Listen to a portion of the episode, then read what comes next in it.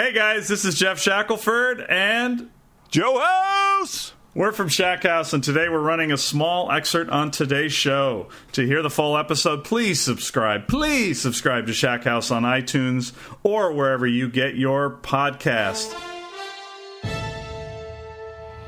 Today on Shack House, an open championship for the ages as Henrik Stenson and Phil Mickelson contested a duel that even Jack Nicklaus says was the best he's ever seen. Plus, Rue McDonald, who will talk Scottish golf travel with us. But first, from Scotland, House, I greet you from beautiful Glasgow. How are you doing? It's your, it's your last day in Scotland. It's got to be a sad day, right, Geoff? Uh, it, it is a sad day. Uh, in fact, it's very, very sad, House. Uh, but I, I will say. I am looking forward to being re- reunited with uh, the son. Uh, Mexican food, yes, and something for breakfast other than scrambled eggs, beans, and tomato. Uh, but other than that, uh, it's been a wonderful trip here, as always. It's such a beautiful place, great people. They love the game of golf. You never have to be ashamed to love golf here. And uh, and then oh yeah, by the way, we just had one of the greatest majors of all time. I think. Uh, I'm not sure. I mean, it's early in the week, House, but I feel like this is one we're going to have to kind of uh, sit on and ponder. But what those two guys just did at Royal Troon was just um, really, really special. Yeah, I I feel like if Jack has already weighed in, Jack Nicklaus has already weighed in, and his view is that yesterday's competition between the two players, because it was just a two man competition, surpassed what he and Tom Watson did in 77, then that's good enough for me. I'm pretty sure the 18 major winner can have the final say on that matter. Yeah, how about that? He just took to Twitter and threw that out there. He said, uh, what was his line? He said, uh, Oh, mentioning Turnberry in, uh, in 1977, I thought we played great and had a wonderful match. Uh, on that day, Tom got me 65 66. Our final round was really good, but theirs was even better. What a great match today. I don't know why he's calling it a match, but uh, it, it, whatever Jack well, says, he's allowed to say. Because it's that's accurate. it is a match. It was a match yesterday, and what they had going was a match also, don't you think? yeah, although Phil really downplayed that on Saturday, and, and even after going through all that, he still kind of downplayed it. Not not to to be rude to Henrik. It's just that I think he gets so locked into a mindset that it's stroke play and and that there are a few holes out there where anything could go wrong, and so he just didn't want to play against the person he was playing against. He wanted to play against the golf course, which is very hard to do when it's just the two of you. So uh, either way, it, it was. Yeah, I don't begrudge him his point of view that's necessary for his proper yeah. mindset and, and preparation and the way that he wants to tackle it. But for all of us consuming the thing, it was just match play. And the moment that Henrik rolled in, that unbelievable. uh, 60 footer, 70 footer. I don't know what the actual yardage was. Uh, from uh, on 15, yeah. I, I, you know, put, put it in the book. That's yeah. it. The, it. the match is over. Yeah, but then 16, I was I was behind the green, and you know it was just you couldn't believe when that went in. And then Phil had a really hard putt there, so he did a nice job just a two putt. The pin was on a on a really weird little spot. I doubt you could see it on TV, but you know, 16. Then he made it interesting, hitting it over. Uh, Henrik did over in the left rough, and and I got to see the lie, and it was it was not horrible, but it was one where it needed a little bit of care, and he he hit a great shot, and um, and then but Phil's putt on 16 house uh, for eagle, it just went bumpity bump at the start, and then again, like the putt for 63 that he had uh, earlier in the week, it was just astounding that that putt did not go in. I mean, Bones didn't fall over this time, but he he did, you know, pretty much uh, show and let everybody know that that was just an absolutely painful miss. And Phil muttered a bunch of stuff walking over to uh, hand the putter to him. And I mean, if that had gone in. I mean, the match was uh, the duel was just incredible, but that took it that would have taken it to even uh, another level. Um, so, but yeah, because the, the, the pressure on Henrik to to match um, with that very uh, it looked very scary, a little downhiller. It was. Um, yeah. You know that that the, the the, does he have the same confident stroke? Does he have the same ability to take a couple deep breaths? And you know, he made it look very easy. Well, it was very. I, I don't want to use the word nonchalant, but it was. Uh, there was nothing extraordinary about his approach to that that little knee knocker there. Um, but boy, oh boy, if Phil's could have just you know t- tippled in, toppled in, that would have been something else. I want to um, interrupt before we keep going because you really had one hell of a Forrest Gump tournament this week, Geoff Shackelford. Uh, we we have documented photographic evidence of you behind Phil on 18 uh, on Thursday yeah. at his uh, you know record tying opener. We have you documented photographic evidence of you with a shirtless Henrik Stenson yesterday as he's approaching the tee box on 17. And we are on the cusp. The, the, the, Republican National Convention has just commenced. You tell me, not less than a half hour before we get onto this podcast, that you've been getting direct communication from the, the, the presumptive nominee, the Donald himself, in relation to your thoughts on Turnberry. Yeah let let's let's let's hear a little bit about your week, my friend. Yeah, was that, that was that was a surreal phone call. Uh, uh, well, we'll do the Donald first. So I was Phil shoots his uh, 63, and I got to see the end of it as you mentioned. I was walking the last uh, I don't know six seven holes there, six holes, and um, he uh, hit that kind of questionable tee shot, and so I went up the left side and got to stand behind it, and then the putt was just incredible, and the moment was incredible, and Phil's reaction to be so down about it was incredible because you understood. I mean, most golfers would say, "Why would somebody shoot 63 and be so depressed or, or somber?" And that's because Phil knows history. Phil knows that he had it. He finally was the person. He was going to break this barrier uh, to shoot 62 in a major that that uh, 27 other people had had shot 63. And um, so I'm sitting there and I'm I'm writing for Golf Digest this, and the phone goes off and it says unknown number and i just i just said well i thought of one person it might be that is a friend of phil's taking calling to take credit for something and i went well i don't want to deal with that it said unknown and uh, so i keep banging out my uh, text and then i look and there's a long message and I, I hit i go oh fine let's see who it is and i hit play and uh, and it was it was uh, Mr. Trump. We'll call him since he is the uh, nominee now. I think the Donald would be disrespectful since it's going to be one of two people. And uh, yeah, he saw some tweets about Turnberry, and he wanted to talk a little uh, Turnberry. Yeah, so we'll let you go ahead and, and delve into that a bit more um, when we're in the speed round because I know you want to give some, yeah, some yeah. thoughts oh, on Turnberry. You got yeah, to do the pitch and putt there, and I think you got to play a full 18 there last week, right?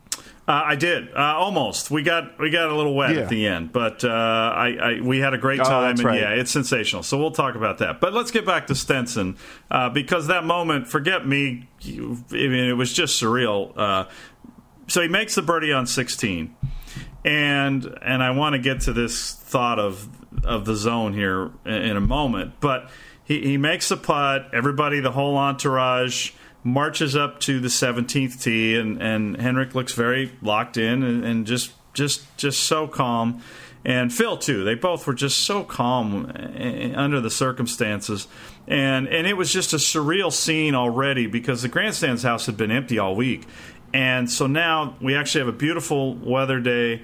The grandstands are full. It looks fake. It looks like a painting when you're on 16 and you see these layered grandstands completely filled and people clapping almost like a recording. Just a beautiful, beautiful scene. So he, he marches up to the 17th tee, and I'm standing next to Mark Cannizzaro, the New York Post, right by the scoreboard. And, you know, that way we can't block any people. And yeah, we're like 30 yards away. And literally, the moment he's on the tee, he just turns around and he starts walking at us. And I thought, oh, he must have to go to the bathroom. It's kind of a weird time, but whatever. And um, and then he just literally keeps walking right at Mark and I. And then he starts taking off his golf shirt. And then he you know he shows a little bit of his stomach. And he still keeps walking at us. And he goes shield me. And and he's just looking right at us. And we kind of laugh. And i don't even know what to say. And and then he just goes right behind us. Uh, and there's a day glow uh, clad policeman. And he gets behind him And we, of course, said, sure, we'll shield you and we'll act like nothing's uh, unusual here. There's only millions of people watching and you're disrobing uh, in front of them. And uh, he goes, uh, I'm a little hot today. And he said it in that just the way he delivers the dry lines. Uh, like it was a reference to the golf, it was a reference to the temperature. But I found it surreal, House. I don't know what television showed, but that here was somebody who was so locked in. And then he just had this moment on the tee where I'm in the middle of a, I'm throwing a perfect game and I've decided to take off my undershirt. And I, golfers are usually very superstitious. I don't, I guess Henrik isn't. I thought he was. And then he went about and then he stuck it about seven feet and the crowd gave kind of a weird reaction. He, and it may have been his fault because he was, and I, this is where I want to get to the zone conversation with you. He was so locked in that he started to at the end of the round just he would just hit these shots. He'd see that it was on the flight and he knew he'd hit it so perfect. And he just went and put the bag, club in the bag and uh, that was it, it, it and it, I think it threw the crowd off. But he was just he was in an, another place. And did well, he, that, he did not that came through on, TV. on television any yeah any kind of facial expression. And I know that that's part of uh, what we've all come to expect with him. He's very stoic uh, in, in expression, and when he gets those glasses going, and you don't really see his eyes at all, um, you know, it, it, feels like he's a, a, little robotic out there, just you know, mowing down birdies. Yeah. I, that wasn't the case yesterday for whatever reason. I didn't feel like he was a robot. Uh, and and the curious thing about this in the zone observation you're making, it was absolutely the case. It is true um, so was Phil. Yeah, yeah, he was. you know, too. that's why yesterday was so incredible. Both guys, where you don't know whether or not they're feeding off of one another or if they're just um, each in in such a great space um, themselves. I mean, Phil on one. I, I had a conversation overnight, Saturday into Sunday, with somebody wondering if Phil could hang in there through all four rounds, or whether uh-huh. you know, 46 years old across the pond, all that kind of stuff would catch up to him a little bit, like physically. And I said, well, let's watch his swing on the first two holes and see what he does. And on number one, you know, off the tee, perfectly, um, you know, uh, placed for a small wedge in, and he sticks it. And it's like, well, I, I, like I like the way yeah. Phil's looking right here, and Henrik had a, sm- a small wobble. Yeah. Um, but as the, the, the day went on, both of them were taking driver or three wood in places where you know there's a little trepidation 10 11 12 you start getting nervous please don't pound one of these yeah. off uh, oh. you know into into the the high shrubbery or over the the railroad tracks and and they were right down the middle each yeah. and every yeah. time it was just an, an, incredible display right yeah because Phil's tendency uh, has been to go a little bit wayward and and then Henrik's tendency has been to to just putt horribly and so, yeah, when they got to 10 and 11, and how those, those holes are so scary. It, the 11th is li- literally an island fairway surrounded by gorse, and the slightest mishit, and you are toast. And so they just went right through those. I mean, Henrik's tee shot on 11 went a little off of where he had wanted to put it, but but just it showed just just barely. And so you just kept waiting for that moment when one of the two would – would kind of give in, and then it looked like Phil on 12 might, and and he and then he made another miraculous par two days in a row on that hole, and it was just uh, they're both of them. Their rhythm was so good. Uh, and it was cold early in the round. It was really, really cold, and then it, it warmed up as the day went. And that was always sort of what I worried about with with Phil was was uh, just knowing that he's got some some arthritis issues. If that if that cold would bother him, and it didn't at all. He just looked great he's so happy here. He so loves uh, links golf, and he just he the people love him. They love him even more today, believe it or not. I mean, that's all they they almost talked about him as much as the people I ran into.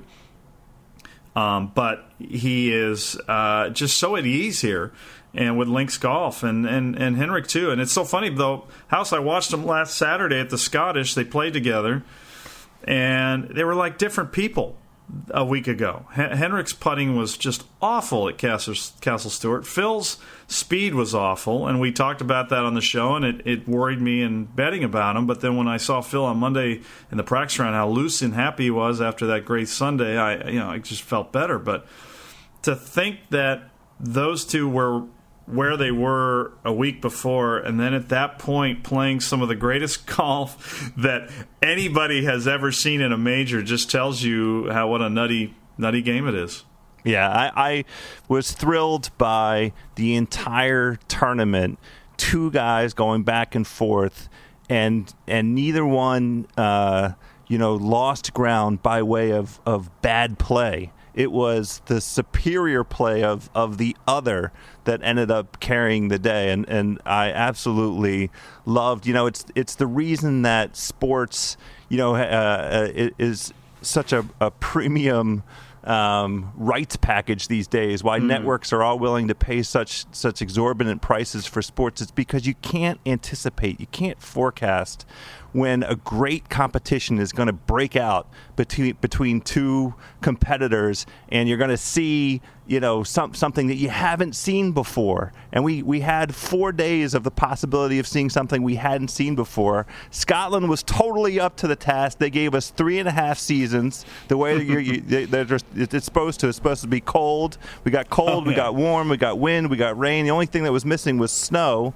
So the place was up to it. The crowds were up to it. I saw very good reviews of the live outdoor um, facility that they set up for patrons um, yeah. to come in and enjoy and stay on the grounds th- through the tournament. What was you, what was the reaction to that um, facility? Oh, it's a great vibe. Yeah, I did a little piece for our website at Golf Digest and then also for Golf Channel, and it's just it's what you'd hope for at the Open. It's dignified, but it's re- more relaxed, and it's they don't quite take themselves as seriously. You know, you have corporate sponsors uh, around, and they have their tents, and and some are better than others. HSBC has all this great interactive stuff. You can hit the drive on the road hole, and uh, you've got all these great food options. There's a, a falconer who who will uh, share his birds with you, but he's also there to kind of keep the gulls away. I mean, just kind of a, an oddball thing like that. The the merchandise is a little sterile. They need to work on that, but um, it, it, it, took a setback this year. It, it, had very little stuff that said Troon, and some branding person got a hold of it. But the the overall vibe that kind of sets is just it's just wonderful, and they're, they're the best fans. And the only thing that was a little strange was the first few days you probably noticed, and when Phil had his 63 putt uh, for some reason, the people stayed down by the spectator village, and then they gravitated, interestingly, towards the far end of the course where the, the, the postage stamp is, and really where the, where the most dramatic holes are to watch. And so there weren't a lot of people up around the clubhouse holes, and uh, and that if people wonder why it was so empty when Phil was putting, that that was kind of why. For whatever reason, they just I think it was a little trickier to get up there. And um, but the atmosphere at the open house is is really special. It's again, it's it's serious, it's dignified, but it's it's also relaxed, and the people, uh, and there are also just so many kids that come to the to the open. They they're it's free for under a certain age, and and that just adds another element of uh, of kind of joy to the whole thing. And um, it's uh, Troon's Troon's not the most beautiful venue, but it's obviously. Uh, I don't know how it came off on television, but it, it obviously is just a great test of golf, and uh, and it was set up beautifully and in good enough shape to kind of let these two put on a performance that uh, that is just for the ages.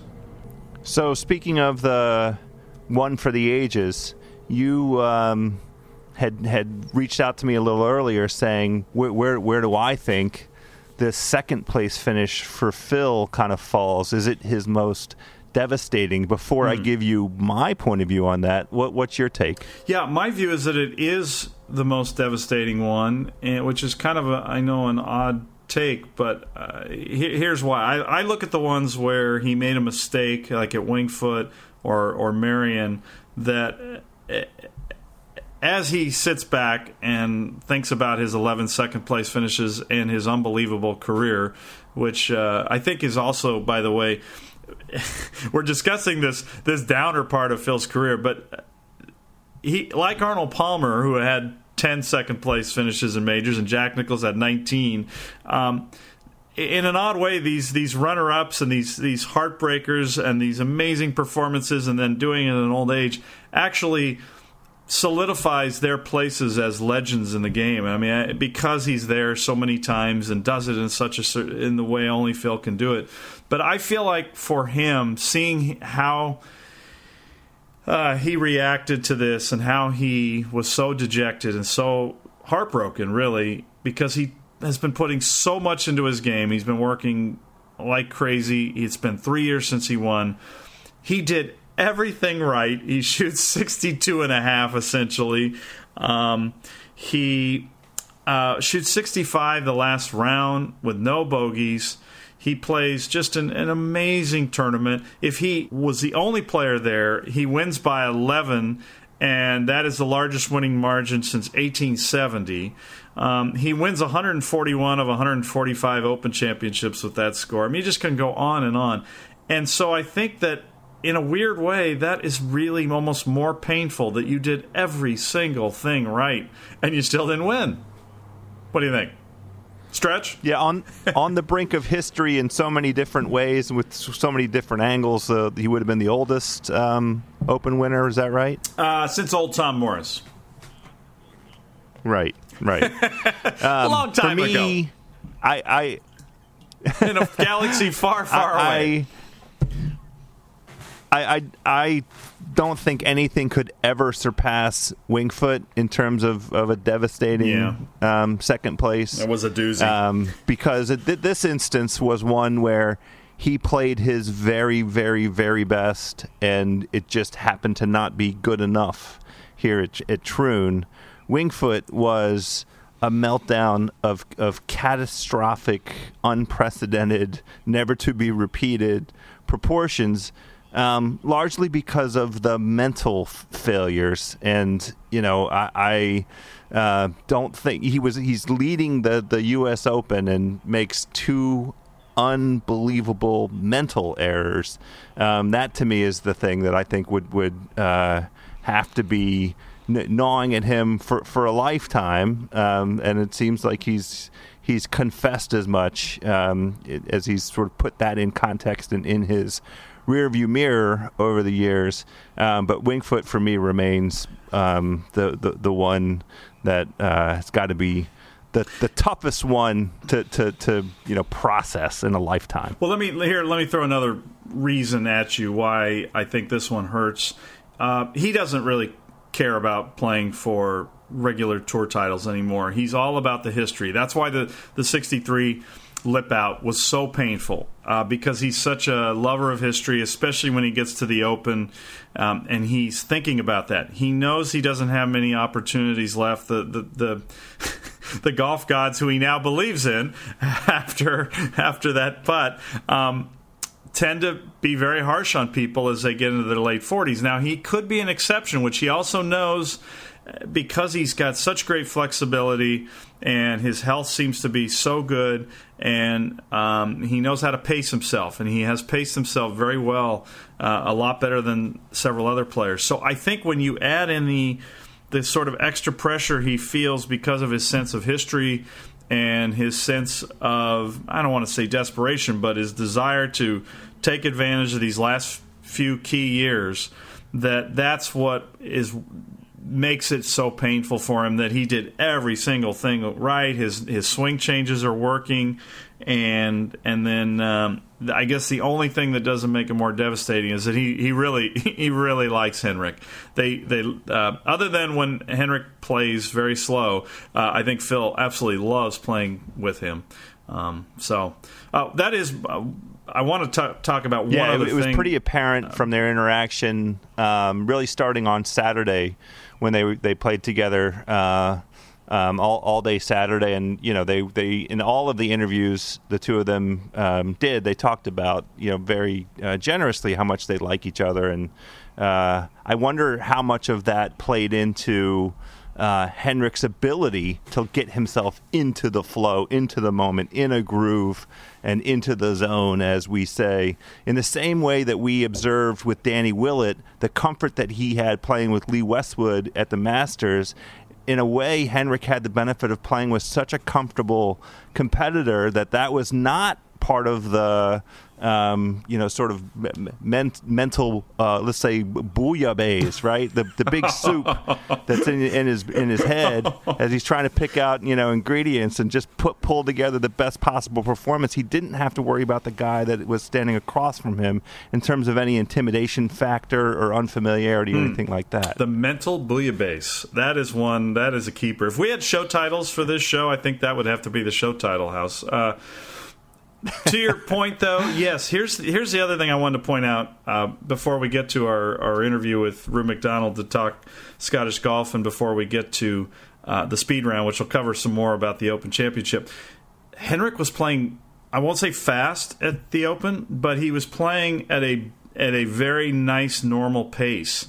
And so, to your point about the comfort level, you know, he played with Phil up at Castle Stuart. Uh, and then he was he clearly had found something that, that was on a level that was just uh, like few golfers have ever found on the final day, or really over four days, but especially on the final day of a major. And House, he was he was just playing very uh, at a very nice clip. I, I, usually don't enjoy watching him play because he's so slow. Um, I mean, at Oakmont, he was and he was battling a, a little injury, and he was battling the course and I think his his putting was bothering him, and he was he was really really grinding. And he played with Phil there, by the way, as well. And so I, I think that was just so telling yesterday. And I, I know TV kind of masks that, although TV showed those guys so much. So it was. Um, I, I, think you kind of detected it you, that that he was just at a, a, a level of comfort there, and, and players for whatever reason, House they like to downplay the importance of a good pairing, but it's nonsense. It, it absolutely makes all the difference in the world. Yeah. All right, that's it for this preview of Shack House on Channel 33. Make sure to subscribe to our podcast to hear the full show now. Shack House!